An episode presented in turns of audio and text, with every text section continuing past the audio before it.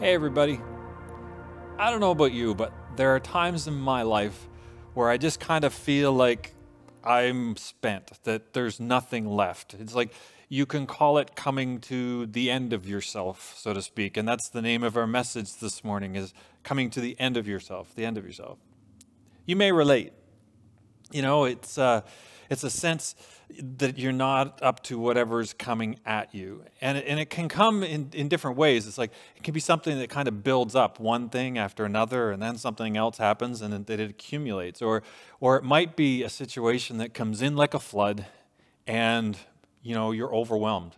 It's more, you feel like it's more than you can handle. Either way, the end result is you find yourself at a loss. You're spent emotionally, physically, even sometimes spiritually. And in that moment, you wonder how you're going to make it through. You know, how, am I, how am I going to make it? I mean, can anybody relate? I mean, maybe you're there right now. You know, maybe through this COVID season, it's brought you to that point or something that's going on. Now, I don't know. Some might think that maybe you're not supposed to talk like this if you're a pastor, or, or maybe you're not supposed to think this way or, or talk like that when you're a leader. But um, there are times when, in my own life, where I just don't feel like I've got what it takes. There's times when I just come to the end of myself. Now, that sounds rather discouraging. It, well, it, in the very least, it, it can be humbling, I'll say that. But there's actually a glorious thing about this as one who follows Jesus. And that's this when we come to the end of ourselves, God is there. I want to pause for a second and pray before I get into it. God, I thank you that you are there even in the midst of the times when we come to the end of ourselves. And Lord, I pray that even through this message, you will encourage some people. You will help us to tap into the resources of heaven. You'll help us to, to connect with the heart of God in the situations that we find ourselves and the conditions that we find ourselves in real time, in a very real life, in, in a very real Christian walk. So, God, I pray for each one that's listening, those maybe that might be discouraged, those that are on top of the world right now. God, uh, that there would be something in this message that would speak to them and they could take away. In Jesus' name, amen. So, when you come to the end of yourself, God is there. You know, too often, I think in church circles, we, we respond to someone's situation, somebody's overwhelmedness, if that's even a word, overwhelmedness, with a bit of a cliche. Maybe we, we take a scripture and we just kind of throw it in there without actually really connecting with where the person is at. Or even sometimes we can be guilty of diminishing a person's sense of, of where they're at. And, and someone gets honest and, and we diminish that or dismiss it. You know, the challenges that we face are real, very real. And, and it's different for different people. And, and, and, it, and my issues are different from your issues, and your issues are different from my issues. But, but that doesn't make them any less real and any less important. They're just different. So I guess the question I want to explore today as we, as we look into this is how do we access God's sufficiency, God's strength, when we're at the end of our strength? How do we find peace in the midst of the chaos? Like, how do we find the calm in the storm? And how do we overcome the anxiety that sometimes comes at us when we're just overwhelmed and our mind is racing and there's so many different things? So, what do we do when we're at the end of ourselves? There's, there's an account in the gospel, uh, in, in several of the gospels. It's referred to the woman with the issue of blood. And I want to read from Luke, and it's a story of this woman. Jesus is traveling, he's responding to a very urgent need of a sick child. And along the way, this, this woman shows up. So, Luke chapter 8, verses 43 to 48. And it says this And a woman was there who had been subject to bleeding for 12 years. And many manuscripts add, and she had spent all she had on doctors but no one could heal her. She came up behind Jesus and touched the edge of his cloak, and immediately her bleeding stopped. Who touched me? Jesus asked. And when they all denied it, Peter said, Master, I mean, the people are crowding and pressing against you. But Jesus said, Someone touched me. I know that power has gone out from me. When the woman, seeing that she could not go unnoticed, came trembling and, and fell at his feet. And in the presence of all the people, she told why she had touched him and how she'd been instantly healed. Then he said to her, Daughter, your faith has healed you. Go in peace. I mean, how incredible. Can you imagine being that woman? I mean, just for a little context, in the Old Testament, any woman under the circumstances and the condition that this woman was in would have been considered unclean. She would have been unwelcomed in so many different ways. She would have been unclean physically, relationally, in, in the context of worship, she would have been shunned. So this would have been this would have presented more than just an inconvenience for this woman. And the, in the, in, the account goes on to say that she had exhausted her resources. She had spent all she had. This woman was desperate. She was at the end of herself. And in this moment of desperation, she reaches out and she forces herself through the crowd and she touches the edge of Jesus' garment. And when she was, she was completely healed. She found healing in that moment. And Jesus acknowledged that her faith healed her. Faith in Jesus, the belief that this touch would be enough, and she was healed. Now, your challenge, my challenge, may not be this idea of an issue of blood. And the physical Jesus, the actual Jesus, isn't walking down Quinpool making his way to the hospital to heal a sick child. But the principle here is that just like this woman, when she reached the end of herself, Jesus was the answer. And I believe he still is. And I believe he is in our context as much as he was in her context. But how do we do that? How do we access the resources of heaven? What is it for us to touch the edge of Jesus' cloak? What is it for us to make that connection? I heard someone recently telling of, of being, they'd been sick for a while. They, things were kind of overwhelming. Things hadn't been good. And, and they were feeling very much down, discouraged. And, and a colleague that was with them gave them this advice. They said, Go home and fill your mind, fill yourself with truth. And in saying that, they were meaning go, go find God's truth for you. Like go, go into scripture, you know, read some scripture promises and, and just ingest that. You know, the truth that they refer to was the word of God. John 8, verses 31 and 32 says, To the Jews who had believed in him, being Jesus, Jesus said, If you hold to my teaching, you are really my disciples. Then you will know the truth, and the truth will set you free. The, the Bible provides truth. The, the, the teachings of Jesus are truth. What, what God is speaking over your situation right now is truth. And that truth has the power and potential to set us free. There's freedom in it. And it's not just knowing something. There, there's, there, you know, you can get it into your head and have a knowledge, but it's like it's, it's beyond that. It's having the courage, the determination, the ability to engage it, to, to bring it into our own reality, to tap into it and to apply it. Sometimes that's, that's difficult, especially in, in a time of, of, of real crisis. Often, one of the hardest things to overcome when, when we're in a challenge, when we're in a crisis, is, is our feelings, our emotions. Um, you know, we shouldn't deny our feelings. I'm not saying that. Our feelings are real. They're, a natural response, both internally and externally, to, to our circumstances and things that happen to us. It's, it's a, it comes out of it's, it's a reaction. I mean, we feel fear, we feel anger, we feel anxiety, you know, we feel joy, we feel, we feel hatred, we feel there's so many emotions that come out of us helplessness, discouragement. We don't deny that. But we often need context. We often need some sort of truth to be able to process those feelings in an emotionally, mentally, and spiritually healthy way. Just because you feel certain things doesn't mean they're true. You're like, what? Well, okay, you might be in a situation and you feel like, well, it was all my fault. You may feel that way, but that might not necessarily be all the facts. You know, you, you might feel that, that um, there, you might be a situation where you, where you feel like there is no solution, that there's no way out. You may feel that way, but that doesn't necessarily mean that there is no solution. And, and just because you feel like you're all alone doesn't mean that God is not with you. So sometimes we have to have that truth to be able to process our feelings.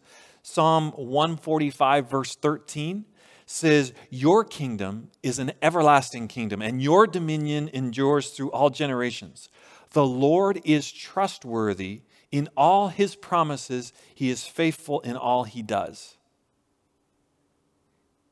We don't deny our feelings, okay? They're real. But we process them by applying truth. God is trustworthy, God is faithful, God will never leave us or forsake us. It's the same with our minds.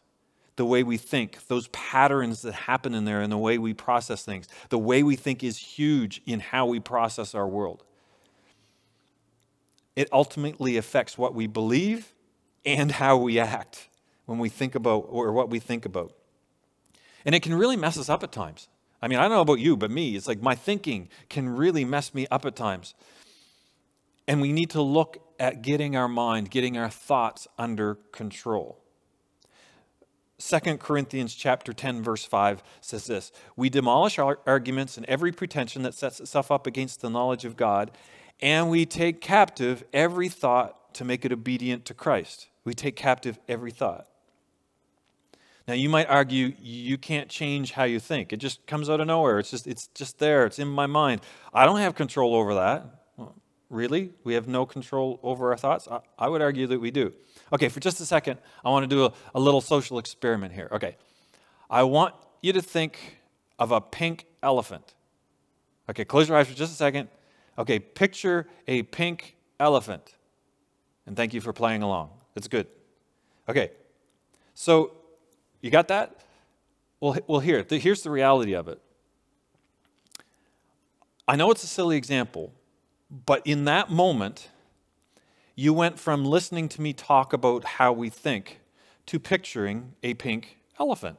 You were able to do that. And, and, and if you can think about a pink elephant during a message, as I'm speaking to you now, then you actually have the ability to take your thoughts captive. It's not easy. I'm not saying that, but it is possible. And it's possible because God makes it possible. Okay? 2 Corinthians 1 22, 21 to 22 says, Now it is God who makes both us and you stand firm in Christ. He anoints us, sets his seal of ownership on us, and put his spirit in our hearts as a deposit, guaranteeing what is to come the ability to stand, the ability to stand up against even our mind. It's, it's through the power of the Holy Spirit. And we, and we grasp that, like we get that with the Holy Spirit. But it's also a process that we work on. Paul, talking to the church in Rome, he says, he says we need to renew our mind. We need to change the way we think. Romans 12, 2 says, Do not conform to the pattern of this world, but be transformed by the renewing of your mind. Then you will be able to test and approve what God's will is, his good, pleasing, and perfect will. It's, the, it's that interaction between belief, right thinking, and right action. And it's the intersection of those things. The renewing of the mind. We can't we can't stop our minds. I mean, some people would argue, well, maybe you do, but no, we, we, we can't really stop our minds, so we have to displace wrong thinking with right thinking. It, uh, just as a, as a way to describe that, imagine if I had a drinking glass that was full of muddy water, okay, so dirty water. So if we can think of the lacking the ability to turn off our brains as, as means that you know we can't just dump it out, we have to have it. One of the ways that we can clean and make what's what this what's in this glass drinkable is to actually keep pouring clean water into that glass and it will displace the dirty water. So, as the process comes, the more clean water you pour into that glass, the more clean it becomes. It's a process, it takes time, but eventually you'll be able to drink that glass of water. So, that's the same with our thoughts. And Paul, in his letter to the Philippians in chapter 4, verses 8 and 9, he describes what that clean water is. He gives us, he gives us that, that antidote, if you will. He says, Finally, brothers and sisters, whatever is true, whatever is noble, whatever is right, whatever is pure, whatever is lovely, whatever is admirable, if anything is excellent or praiseworthy, think about such things. Whatever you've learned or received or heard from me or, or seen in me, put it into practice, and the God of peace will be with you, accessing the hem of his garment. Think about whatever's true, noble, right, pure, admirable, praiseworthy, of a good report. You, you, concentrate on those things. Now, in the middle of a crisis, I'm sure that's right where your mind goes. Well, no, mine doesn't either. It's not easy. It's not easy to think about the pure, the good, the holy, the praiseworthy when we're, when we're up to our neck in something. It's especially when we're in the midst of a challenge, it's especially different, difficult. But I believe as we exercise that discipline of cleansing our mind, as we continue to pour in the clean water over and over again, it will help us in those times to be able to access the peace of God and to bring our thoughts into, into alignment with God, to tap into something greater than our own strength and in our own mind, and we can find peace we have, we have beliefs. We, we, have, we have faith. We have promises. Strength comes as we believe those beliefs. Faith comes as we, as we exercise that faith. You know, peace comes when we, when we really tap into and find hope in the promises of God. Are you feeling anxious? Sometimes I do. Philippians 4, 6, and 7 says, Do not be anxious about anything, but in every situation, by prayer and petition, with thanksgiving, present your requests to God, and the peace of God, which transcends all understanding, will guard your hearts and minds in Christ Jesus. I mean, that's, I mean, that's, that's touching the edge of his cloak in prayer. Like that's finding that wholeness in him in prayer. 2 Corinthians 1:20 says for no matter how many promises God has made they are yes in Christ. And so through him the amen is spoken by us to the glory of God. Now I just want to add here for, for anyone listening to me that there are times when all of us need help in this. There are times that we all need someone to come alongside of us. There are times when, when seeing a counselor, a professional counselor, is probably one of the most spiritual, godly, biblical things that we can do. I mean, scripture tells us to encourage one another. There's, there's no shame in, in accessing prevent, there is no shame in accessing professional help when we need it.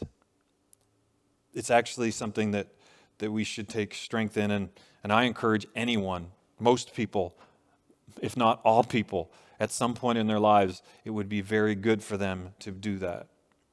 I know personally, I found it extremely beneficial for me in those times when I've had the opportunity to speak to a professional counselor to help me with my thinking and get some perspective and get help as I'm processing what this very real world will throw us at us at times and the feelings and emotions and thoughts that go with it. And nothing in the midst of that, nothing, nothing can replace that bringing our very real, very authentic self to Jesus. But I do believe that God works through professionals and pastors, and there's no shame in that. There's a song we're going to sing in, in just a minute. And, and part of the lyrics of that song is it says, Have you come to the end of yourself? Do you long for a drink from the well? And then the chorus goes on and says, Oh, come to the altar. In the Bible, altars were places where the divine and human worlds interacted. Altars were places of, of exchange, of communication, of communion, and of, of influence. It, it represented coming to God. It's, it was a step of faith. It was a place to meet with the Almighty and, and to bring something and to leave it there and to encounter God. It was an act of worship. So for us today, the altar, it, it represents the edge of, of Jesus' cloak. It's that point of intersection. It's where that woman found healing. So, so as we begin to worship and as we go into this song, I want us to bring our thoughts. I want us to, to bring our concerns. I want us to bring our, our, our triumphs and our failures. And I want, to, want us to bring them to the altar in faith, believing to meet Jesus there and to find strength beyond our own, to find, to find hope, to find peace, to find healing. I'm praying that, that you will find hope in his promises this morning. I'm praying that even though you may be at the end of yourself, that you will find hope in Christ and that you will find in him strength, that you will find in him peace, that you will find in him his all sufficiency in your very real situation. Even after this service, there'll be a time for folks where folks will be available um, after the live stream to, to pray with folks if they want that. If, if you want to if you want to connect with somebody to pray, that we're going to be doing that right after the, the live stream, and we're going to make that possible. Um, um, there, there was a, an email sent out Thursday that had a link to this that time of prayer. So if you're looking for prayer, um, even one-on-one prayer, that is that's the place to do that. And and if you didn't get that email and you want that, sometime between now and the end of the service, if you could either uh, uh, direct message us or send an email to office at faithhalifax.org it, saying that you know you would like prayer then we will send you the link to that time of prayer and we'll be able to do that at that point.